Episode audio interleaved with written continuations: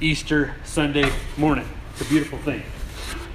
And um, it's a beautiful morning. You all look really good. You're all dressed up nice. No more burial, no more death. We have reason to celebrate, and um, that's that's the great reason we're here this morning. Our series has been a three-part series: death, burial, and resurrection, and we are happy to finally make it to the third one, which is resurrection. And um, today, that's what we're going to focus on. Jesus gave his life for us in order so that so in order to take our life from us, we'll surrender it to him in order for him to live his life through us. In a nutshell, that's the gospel. Death, burial, and resurrection. Let's look at the story. I want you to find in your Bibles John chapter 20. Did you bring your Bibles today? I hope so. Bring your Bibles and uh, bring them bring them to uh, John chapter 20. Matthew, Mark, Luke, John starts the New Testament. John chapter 20. And we're going to start reading in verse 1. Let me give you a second to find that. Let's look to God in word of prayer. God, thank you so much for allowing us to be part of your work here on this earth. God, thank you so much for allowing us a Sunday morning where everybody in the world is celebrating your resurrection. God, thank you for um, for sending your son to die on the cross for us, for being buried in the tomb, and then three days later, rising from the grave. God, we thank you for the hope that that gives us, the promise of eternal life, the promise that you will live within us and walk with us throughout this life. God, thank you for all the many blessings that that brings to us. God, help us as we focus on those things to, to not just hear them today, to not just listen to this crazy Easter Sunday morning sermon again and again and again, but God, help us actually do something about it. Help us to apply it to our lives so that we can be different people uh, because of what we hear today. I pray these things in Jesus' name. Amen. John chapter 20, starting in verse 1. Jesus laying in the tomb. We, we heard about how he got there. We heard about the, the crucifixion. We heard, heard about how he was buried. And now we pick up the story in John chapter 20, starting in verse 1. I'm going to read out the NLT this morning. It says, Early on Sunday morning, while it was still dark, Mary Magdalene came to the tomb and found the stone had been rolled away from the entrance. She ran and found Simon Peter and the other disciple, the one whom Jesus loved. And she said, They have taken the Lord's body out of the tomb, and we don't know where they have put him. Peter and the other disciple started out for the tomb. Let me just kind of give you a little bit of a read in to what's going on here. When, when John, the writer of this book, says that the other disciple, Simon Peter, the other disciple, the one whom Jesus loved, he's referring to himself. Okay? So John was that guy, all right? Also in verse 3 there, Peter and the other disciple. Who's he talking about? He's talking about himself. All right? And it's very interesting to me the complete and total human side of John coming out in this little passage right here. I don't know about you, but if any of you, uh, you and a friend, you and a brother, and it's not it's not so much girls, but definitely guys if we want to get from here to that vehicle, from here, from point A to point B, from here to that van, from here to that step, in most cases, it's a race. And if it's not going to be the first one to get there, it's going to be the one to get there in the best style, right? Because everything to a guy is a competition. Look at this, it's amazing. Peter and the other disciple started out for the tomb. Verse 4 They were both running but the other disciple, who's he talking about? John himself, outran Peter and reached the tomb first. He stooped and looked in and saw the linen wrapping lying there, but he didn't go in. Interesting. Why not, John? Well, you got there first. You told us that two or three times already that you beat Peter to the tomb. Why did you just go on in? Well, I don't know. Verse 6 Then Simon Peter arrived and went inside.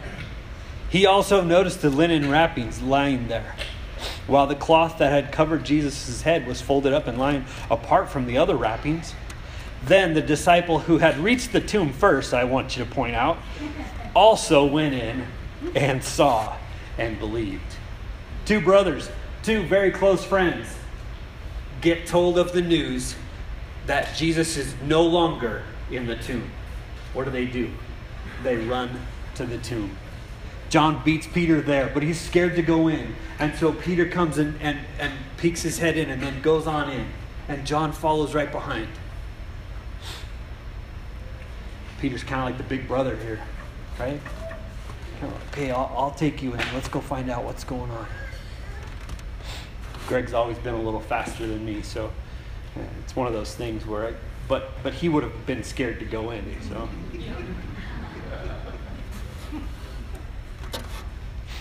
So there's the story. There you have it. You find Peter and John, and, and Jesus is no longer in the tomb. He has risen. I want you to turn next with me to Romans chapter 5.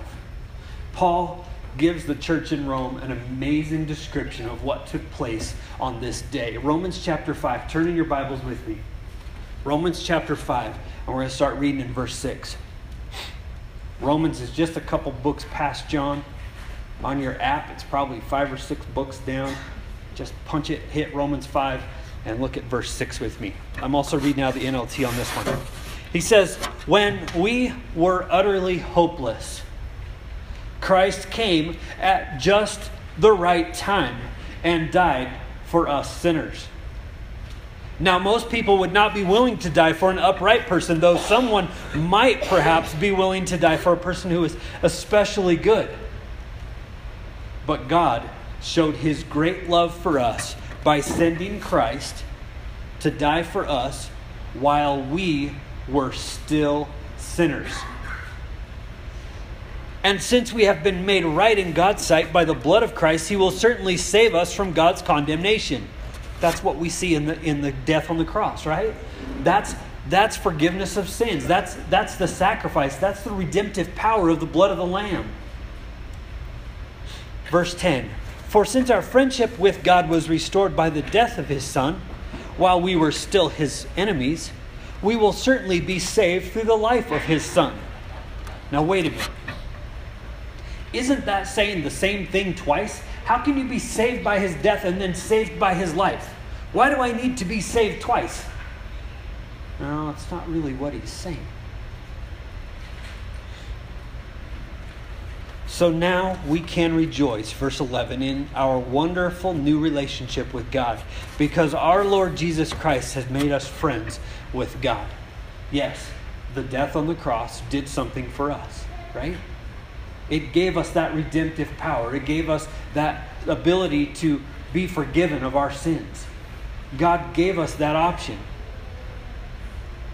But the life that is brought by the resurrection of Jesus Christ is what we want to focus on this morning. Colossians chapter 3, one more verse. This one will be on the screen. Colossians chapter 3, verses 3 and 4. It says, Our old sinful self has died, and our new life is kept with Christ in God. Christ is your life, and when He comes again, you will share in His glory. This is the new life that we're talking about. The death and burial isn't enough, and somewhat inconsequential, but, but I want to mention it. You notice the, the logo of the church at Loveland, how it has the cross, and we typically, or we typically see the cross standing straight upright. But we didn't want it that way. We tilted it over because we don't serve Christ on the cross. We serve a risen Savior. Without an empty tomb, the cross doesn't matter. It's very inconsequential. It is not the knowledge of Jesus that changes us, but walking with Jesus that changes us. So let's apply what we just heard. There's a chart on the back of your bulletin. There's also, it'll probably be on the screen here in just a second. Can you guys see that? Is it turned right? Harry, can you see that? Barely? How's that? Is that better? There's a chart on the back of your bulletin. There's also a chart going to be on the screen here in just a second. And what we want to do is we want to compare Jesus' death with Jesus' resurrection. Okay? So, and, and Jesus' death is basically the cross, right? And Jesus' resurrection is the empty tomb. So we're going to compare the two. Uh, first of all, Jesus' death was a claim to be God. Whereas his, his, the empty tomb and his resurrection backed up that claim to be God. There are lots of people who claim to be God. There were lots of Galileans. There were lots of crazies out there that claimed to be God and said, I'm, Oh, I'm God. I'm, God. I'm the Messiah. I'm the one that's going to save the world. And what happened to them? Well, they were, they were killed and they were put to death, and, and tens of thousands of people died on the cross. So, what makes this guy, what makes this one God? What makes him the Savior? What makes him any different? How did this one become God? How did, how did this one, almost 2,000 years ago, mess up our calendar that we still go by today? How did this guy do that? Out of all the crazy preachers that roam around the earth and preach the end of the world is coming, how does this one become God? Because there's only one empty tomb. There's only one empty tomb. There's only one guy that went in the grave and came out the third day. The cross changes my t- title. It gives me the opportunity to be called a Christian. It changes my title, but the empty tomb changes my testimony. It gives me something to live for. Okay, now I become, I'm a, I'm a Christian now, but, but now what, what now? The empty tomb gives me something to live for. It changes my title, but the, but the empty tomb changes my testimony. The cross changes my destination. The cross brings me heaven because it was the sacrifice that saves, right? But the empty tomb changes my destiny. The empty tomb changes changes who I am. It changes how I wake up each morning. It changes how I live every single day. The cross may have changed my destination. It may have taken me out of hell and put me into heaven, but the empty tomb changes who I am. It changes my destiny. The cross changes where I'm going, right?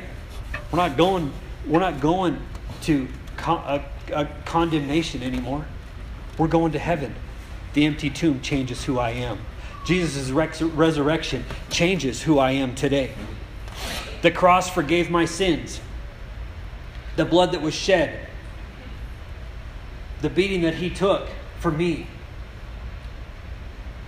forgave me of my sins but the empty tomb gives me power over sin. His empty tomb gives me power from within to overcome sin on a daily basis. I no longer have to walk around by my own strength. I can walk with His strength. I no longer have to wallow around in the same garbage that, that I always get myself into. I can now have the power that comes from within because of the empty tomb. The cross was a one time payment, it was a one time deal. Jesus' death was a one time payment for past, present, and future sins. It was one time for all. The empty tomb means that I die daily. I surrender my life for His. I give up my life. Jesus gave His life for me in order to take my life from me so that He could live His life through me. The cross gets me out of hell and into heaven. The empty tomb gets God out of heaven and into me. There's a big difference in the two. If you look at just the left side, just the left column, you find that there's Christianity there. But on the right side, there's real life. There's life that is abundant. There's life that's worth living. It's not the knowledge of Jesus that changes us, but walking with Jesus changes us. Let's do it this way. Imagine you're in third grade. Anybody here in third grade? Joe, you're in third grade? Aiden in third grade? Second? Okay, close enough. So imagine you're in second, third grade, somewhere around in there, all right? You're, you're in third grade. Do you remember third grade? Who's your teacher in third grade? Does anybody remember? Johnson? James. Who else? Come on, help me out. Who's your third grade teacher? Mr. CO, okay. Mine is Miss Krieger. And halfway through the year it changed, but I don't remember what it changed to. Maybe it changed to Miss Krieger. I don't remember. That's weird. It was. Uh, it changed to Roberts. Okay.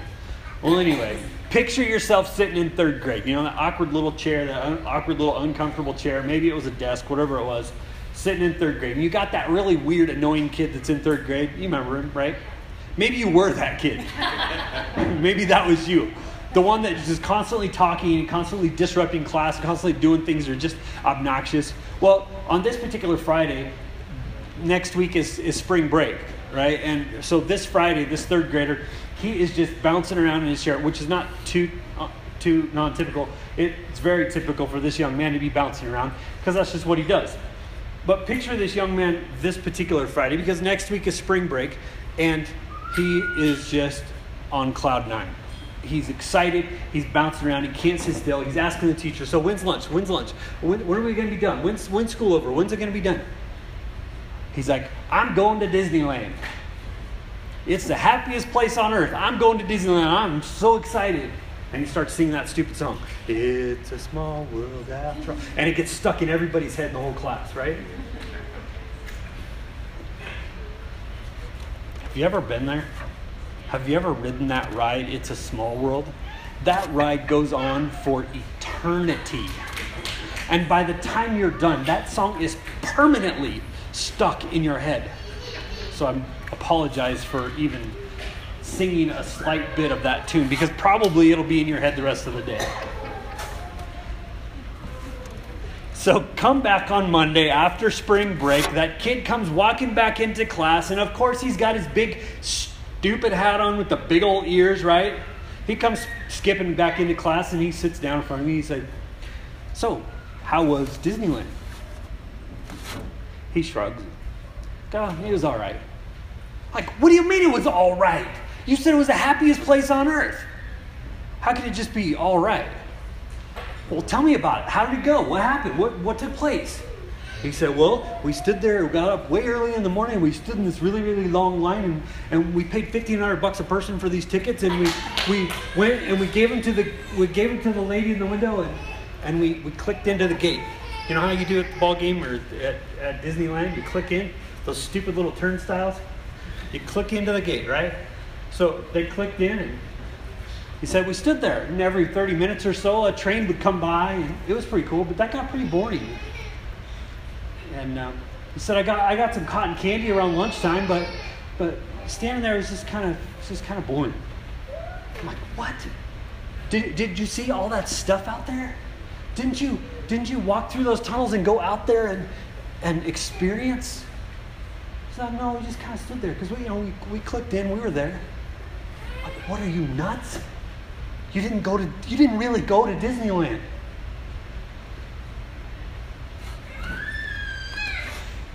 I think this is the dumbest Easter illustration I've ever heard in my life. Right? Is that what you're thinking? Let's go a step further. Imagine this. Imagine uh, Walt Disney was still alive, right? And he comes in to check out the park the day that this young man, the crazy weird kid from third grade, was there, right? He comes in and he, he checking out the park and he comes walking in the gate and, and he sees our little friend standing there just inside the gate. He says, So, hey man, how's it going? Uh, all right, it's okay, I guess. And Walt gets out his map of the park. He says, Look here, my friend. Look at all the stuff you could you can go do. You could go check it out. His friend just, uh, it's all right. I'll be all right here. Can you imagine experiencing Disneyland with Walt Disney? Can you imagine? You'd never have to wait in line. You could just walk right up to it, the front of the line, and just get on. And have you ever ridden on that ride, um, the Pirates of the Caribbean? Come on, help me out. Has anybody ridden the Pirates of the Caribbean? Okay, so you're riding through that stupid thing and all of those caverns and stuff. Man, I don't care who you are, whether you're in third grade or whether you're 65. You want to get out of that boat or whatever you're riding in and jump in there and start running through some of those caverns and checking them out, right? I'll bet you if you were with Walt Disney, you could probably do that. Son, you don't even understand what I've made here. Look at all this stuff that I've made for you. Just think about it. Man, it'd be so cool. No, I just just stand here. I don't get it. You believe that God sent his son to die on the cross for your sins, to forgive you of your, sins. You're buried with him in baptism. And click, you're into the kingdom. Right? But then we just stand there. That's what we're talking about back in Romans. It says he died for us so that we could be alive, so that we could have we could be restored to him, right? Click, we're in the kingdom. But until we experience his life, God comes in with his plan. He grabs his he grabs the Bible, he grabs the map and he says, "Look here. Look at what I've made for you." Look at all these great things that we can experience here in this life. Look at the life that you could have. Walk me through the park and show me all that you've made. Show me what it's all about. The creator of life walks in and allows you to, to, to walk with him throughout this life. And all we do is click in. We just click into the kingdom and we just stand there. We just assume that that's all it's about. Well, this, this Christian life is not all what it's, what it's cracked up to be. It's just you know, I mean, they say it was awesome. They say it's going to be awesome. They say it's going to be incredible. They say I'm just not going to have any problems anymore and everything's going to be hunky dory. They, they just clicked in and didn't go anywhere from there.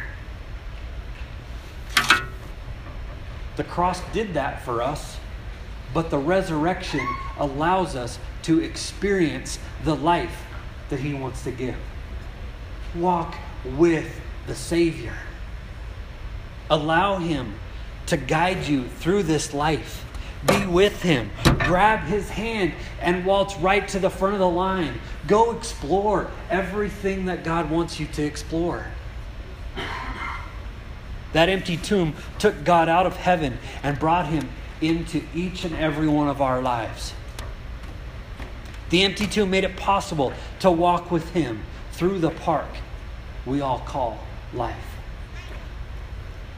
Jesus gave his life for me in order to take my life from me so that he could live his life through me. What does this look like practically? Real quick to go. I want to give you three three keys to get this life. Don't just click in. Don't just click in, but actually live the life that God wants you to live. Number one, it's just like any other relationship. Number one, we got to invest some time with God. We've got to invest some time with God. Rocky Mountain College of Art and Design, I was in computer aided typography. Just another day, just another boring class. But in walks Carol Stevenson. I didn't say it out loud, but I started to invest some time. I tried to figure out who she was, who her parents were, where she lived, what other classes she had, where she worked, what she liked to do for fun. It wasn't a costly investment for me. it would have been for anybody else. It didn't seem like it to me. I was following her everywhere. I was going everywhere she was going just to figure out what she was like. Well, don't they call that stalking? No. Because see what's on my finger right here? It's a ring, and it's not stalking if it worked. Right?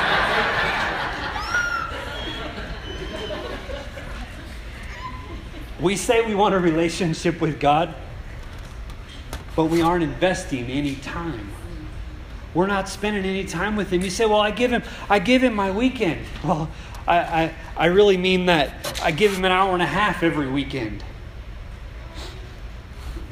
Do you think Carol would be my wife if I spent an hour and a half every weekend with her? She might be in a, a, a you know, just an acquaintance, maybe not even a real good friend, probably just a, a casual acquaintance. If he doesn't have room in your schedule, he doesn't have room in your life. How much time have you spent with the risen Savior, Jesus Christ, this week? Yeah, you can count this hour. Because for some, it might be the only one. But you know what? Jesus Christ wants to spend time with you. He wants to walk you through the park. He wants to show you everything there is to know about the park. Second, we need to learn about him. Figure out who he is. Figure out what he likes. Figure out what he loves. I learned about Carol. I found out everything I could about her. What she liked, what she didn't like, what she liked about me, what she hated about me. And you know what? I changed. Guys always say, well, I ain't changing for some girl. But I did. And it was better for me. It was it made my life better because I did. Same thing in our relationship with God. We figure out what it is that he likes. It's not a temporary fix. It's not something that just just happens once in a while. It's a lifetime change. It's a lifetime of change. The more we come to know the Savior, the more we come to understand the life that He wants us to live, the more we change. We become more like Him. Same thing with our relationship with God. If we're going to cultivate good character, we're going to become more like Christ, we're going to need to learn about Him. And second, we need to work through the awkward. Work through the awkward. What are you talking about? I remember the first couple of times Carol and I held hands. It was awkward. You didn't know if you were supposed to go like this or like this or which finger goes where. It was awkward. We were at a laser show at the planetarium. It was dark, of course, and they were playing loud music. And they tilt your chairs back a little bit, and they're shining lasers on the ceiling, playing a little Pink Floyd. I reached over and I took her hand. It was awkward. Our hands got sweaty. It was just awkward. But I still hold her hand. Laying in bed in the dark, the smell of a half full diaper. Sometimes two or three kids between us. The light from the porch light downstairs reflecting off the ceiling because Cameron forgot to turn off the porch light downstairs. I still reach through the kids and take her hand. It's not awkward anymore. I worked through the awkward. I don't know if anyone's ever told you, but walking with God, once you've clicked in, taking Christ's hand, taking God's hand, and allowing Him to lead you through life is awkward at times. They say that people pray when they're driving their car, and I tried that once, and it just feels weird. And everybody looked at me in traffic, and like I was an idiot just talking to somebody that wasn't even there, and they kept looking to see if my kids were in the back seat. It's awkward. I start to read my Bible. I just don't know where to read, and sometimes when I read it, it just doesn't make any sense to me. It just doesn't doesn't work. It's just awkward.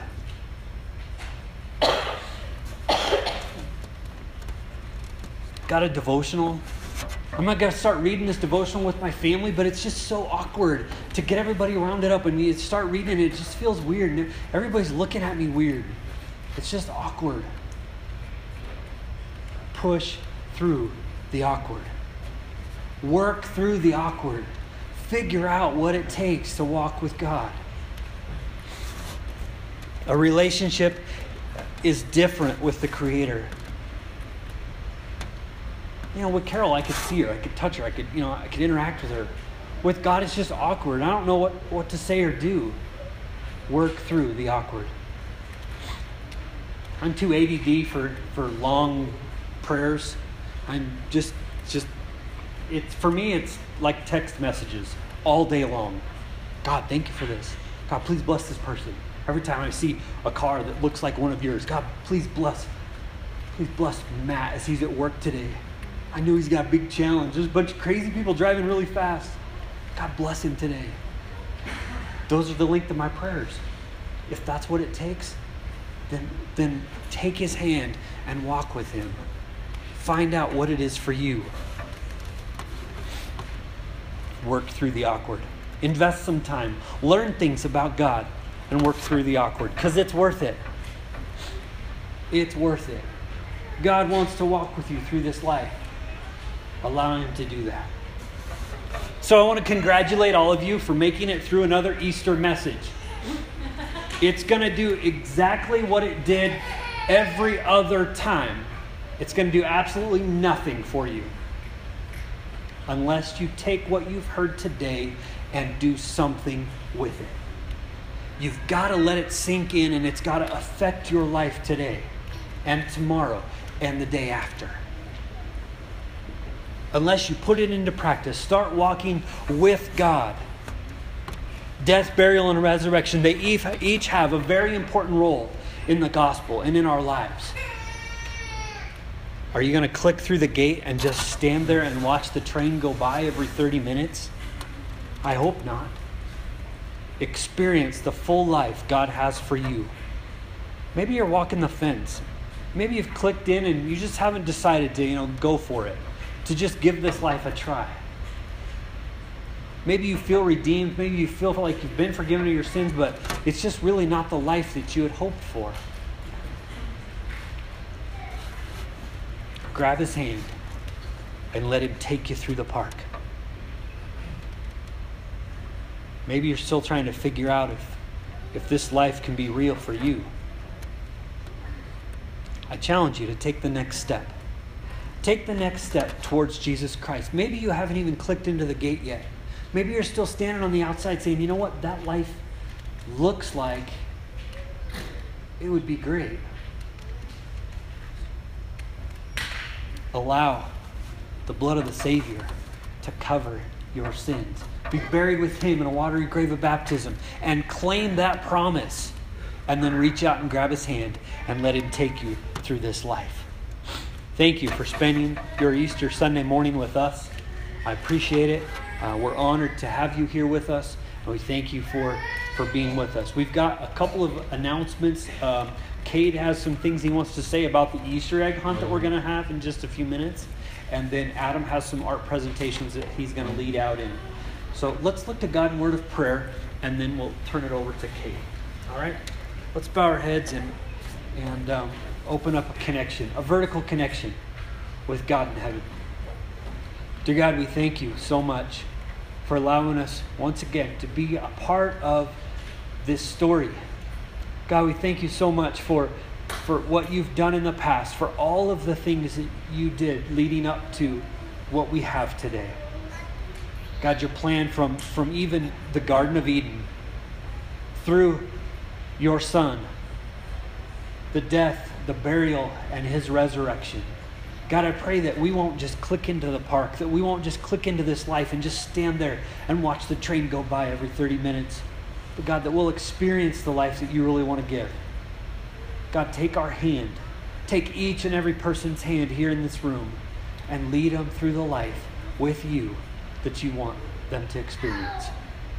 God, help us to allow you to do that.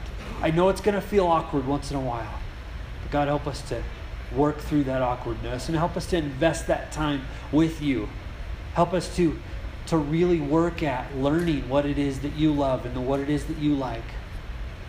I pray that you'll bless us this week, even today, to not just click in, but God, to let you guide us through this life, this park we call life. God, I pray that you'll bless each individual here this morning. Help this Easter message to sink in and to change them from the inside out. God, change us. Continue to change us from the inside out. Pray these things in Jesus' name. Amen. Kate?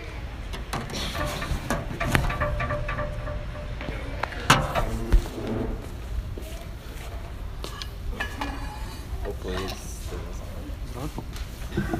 All right, can you hear me? Yep. All right. Kids, show of hands. Who loves